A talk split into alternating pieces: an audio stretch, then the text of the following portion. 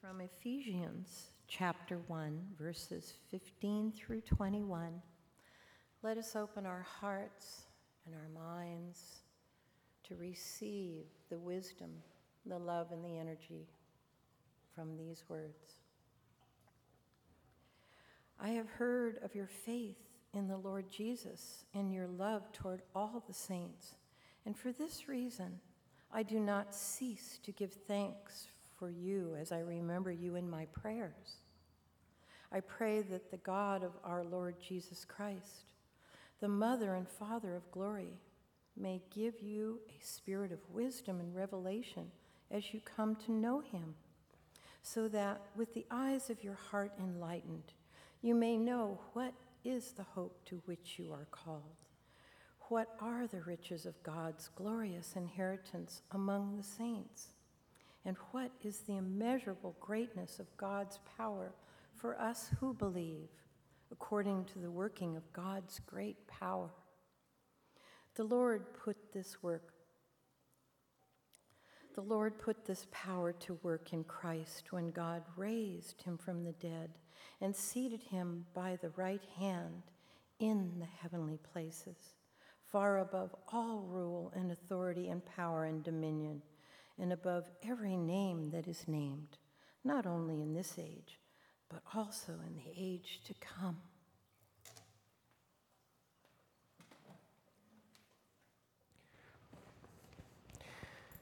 It's amazing how often biblical themes get picked up in popular culture.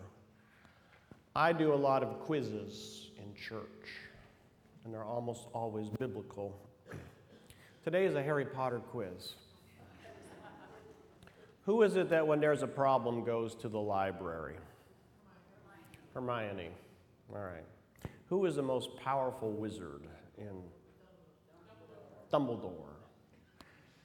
So it's not Tammy, it's Dumbledore. So if, if Hermione's the smartest in, in her grade, and Dumbledore's the most powerful wizard in the world, good wizard, the most powerful wizard in the world is, the evil one is Lord Voldemort, right? So why is it that Harry Potter is the one who is to destroy Voldemort? purity of heart, Purity of heart. his great capacity to love, right? Over and over, yeah, you're looking straight. You, don't, have you read them? Yeah, I see you got to read them. It's, they're actually they're very good books. I really love, um, a lot of churches really don't want you to read the Harry Potter series because because of the, the, the wizardry and the magic. And I love the fact that in the last book, in Dumbledore's tombstone, you know, you got quotes from scripture on, on the parents and whatnot. I just find it delightful. Dumbledore keeps telling Harry, You're the one who will defeat Voldemort because of your great capacity for love. And Harry keeps saying, What? I don't see it. He's filled with anger and rage at Voldemort for killing his parents.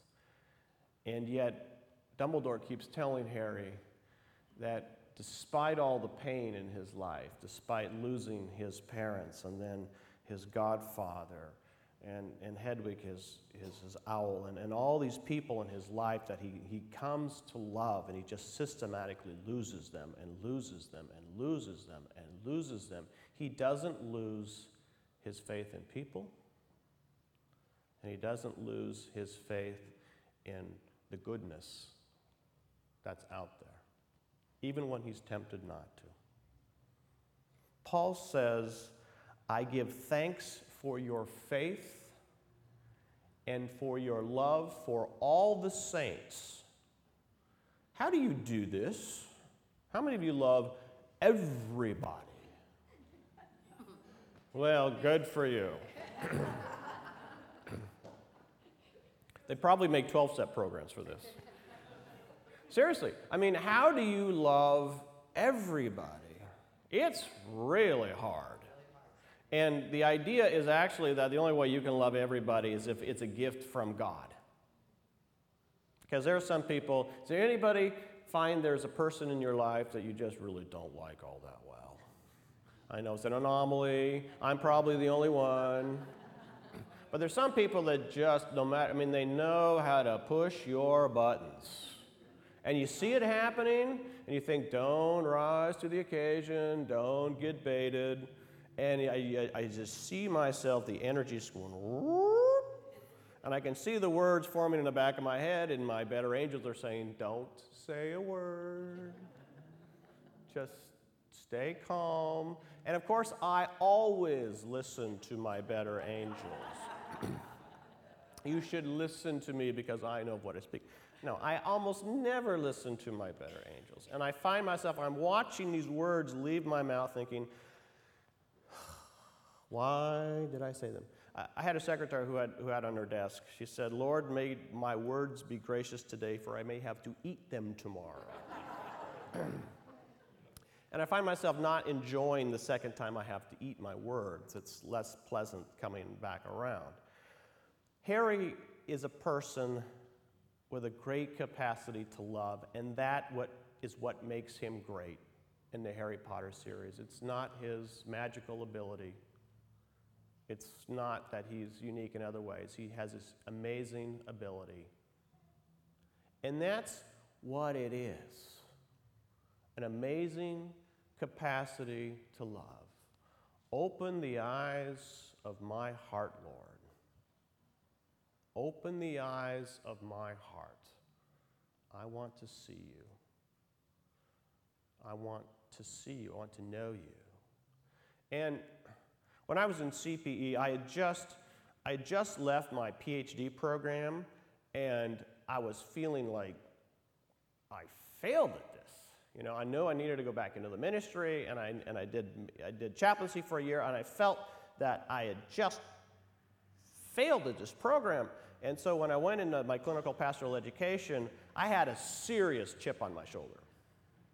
And my instructor, who was, they had youth people that kind of helped oversee as well. He says, Now you realize when you talk to people, what you're saying is, back off or I'll beat you to death with my brain. it's like, yeah, that's probably true. I probably do do that. You know, when somebody challenges me on something, it's like, you know, you rise to the occasion. It's like, how can I beat you to death with my brain, showing that I know more than you? And this is not the best part of who I am. I hope you have not seen that. You probably have. But I hope you have it and I hope it's been very small little pieces. But at that point, it was because of insecurity and the fact that I felt whatever that I was acting this way. And, and Jesus didn't surround himself with the, the, the brightest bulbs in the firmament, did he? I mean, he surrounded himself with fishermen, and a lot of them were probably illiterate. And from someone who, you know, did a lot of education, I think, you know, it's not the eyes of your mind that need to be enlightened. It's the eyes of your heart. We see through our, if we got to connect, you need to connect this and this with the eyes of your mind, excuse me, of your heart enlightened. You will see the hope to which you have been called. We are called to be a people of hope, but we are called to be able to see the hope. There was a book written by a president called, what was that thing of hope? From. Right, right.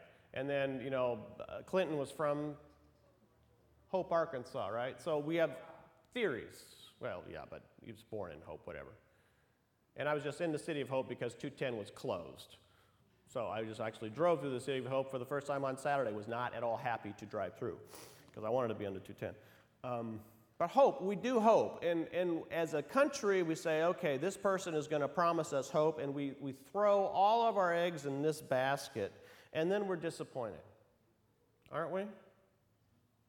I mean, even the most staunch Obama supporters have been disappointed over the last three years for something. Haven't we? Yeah. And we're all surprised by this. How stupid are we? Yeah, Okay, probably, you know. Scripture says, where do you place your hope? Is it higher up the food chain? Yeah. It needs to be higher up the food chain. What is the hope to which we're called? This is not a rhetorical question. I've got all day. I work Sunday. I get paid for the whole day. I can be here till whenever. What are we hopeful for? Seriously. What are we hoping for as a people of God? A loving world, peace. Give other people hope. To be a servant. Yeah, every day so you know who to serve, how to serve. And suffering. What are we hopeful for? Salvation. Whatever that means. It means many things to many people. Okay, what else? Food for all. These are the things we're hopeful for. And sometimes these are the things that the first things that come out. But are we hopeful in a way that we see them being fulfilled in some capacity? I mean, Jesus is the model here. What was Jesus' first temptation in the wilderness? Now I'm getting back into my test for scripture. Sorry about that. I can't help it. Occupational hazard. He's hungry, 40 days in the wilderness. He's hungry. First temptation is turn the stones into what? Bread. Feed people. Wouldn't that have been great? Wouldn't it have been nice if he'd have just turned all the stones into bread? Makes making bricks hard. But everyone would be fed. But Jesus knew better. That wasn't the hope to which he was called. He did feed people. If you read the Gospel of Mark, he's always feeding people. He should have been a caterer. All right? He missed his calling. He's always feeding people, particularly in the Gospel of Mark, always feeding people. But that's not his mission, ultimately. What is the hope to which we are called, and what is our glorious inheritance among the saints? And often it's the people who don't have enough food in their belly that understand the answer to that question. And that baffles us, doesn't it? How can somebody who's hungry, well, I know, I mean, I mean truly hungry. Hierarchy of needs, on Maslow, okay, forget Maslow. But people who don't have a, a zillion bucks in their pocket. See, this is dramatic pause supposed to be thinking during the, during the static. How is it that people that don't have everything, sometimes they are the happiest? How is this possible? We're going to, why don't you, we'll go to, can you hear me now? Can you hear me now? Can you, hear? okay, less static on the line. What is the hope to which we're called? It's love, it's peace. But for each one of you, it's probably something just a little bit different. And Jesus is lifted up because in Jesus' life, even though he gets spit upon, even though he gets beaten, even though he's hungry at times, even though he is never left alone, he is able to see that. And we look to him and we think, wow, do you have people in your life who are this way, who, who, who know the hope to which they're called? My grandmother was always my spiritual touchstone. She was my spiritual touchstone. I would come home from school and I would tell her the latest theological thing that I, was, that I learned, and if she said, hmm, I knew it was worthless. If my grandmother didn't understand it, it was not worth pursuing. My grandmother was not the smartest person ever to walk the face of the earth, but the eyes of her heart were enlightened. And she knew how to love. She grew up in Nebraska in a place that was very, um, let's just say it was not very worldly in its outlook. And yet she welcomed everybody. It didn't matter to her. She, it's like you would think she was raised in New York.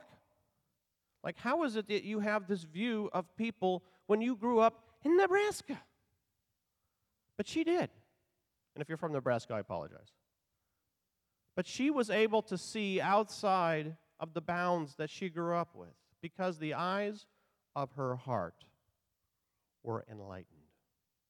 What is the glorious inheritance of the saints? Some people will tell you it is about being faithful so that you can make a lot of money.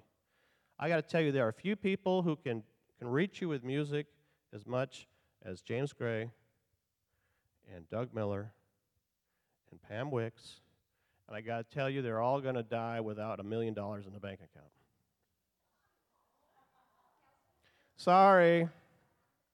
Sorry. Hate to spoil the ending of the movie. Does that mean that God doesn't isn't thrilled by what they're doing? Does that mean that the eyes of their hearts are not enlightened? No. It means that they have seen where their feet are supposed to be going, and they're walking it faithfully. And I thank you for that.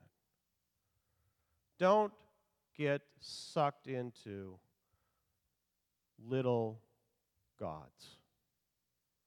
Do not get sucked into worshiping little goals and small hopes. May the eyes of your heart be enlightened, that you may know the hope to which you are called, to which you are called, and the glorious inheritance of the saints. Jesus understood that. Probably got him killed. But he lived in a way that has inspired us for 2,000 years. And it will inspire us for another 2,000. And that's good news. Amen.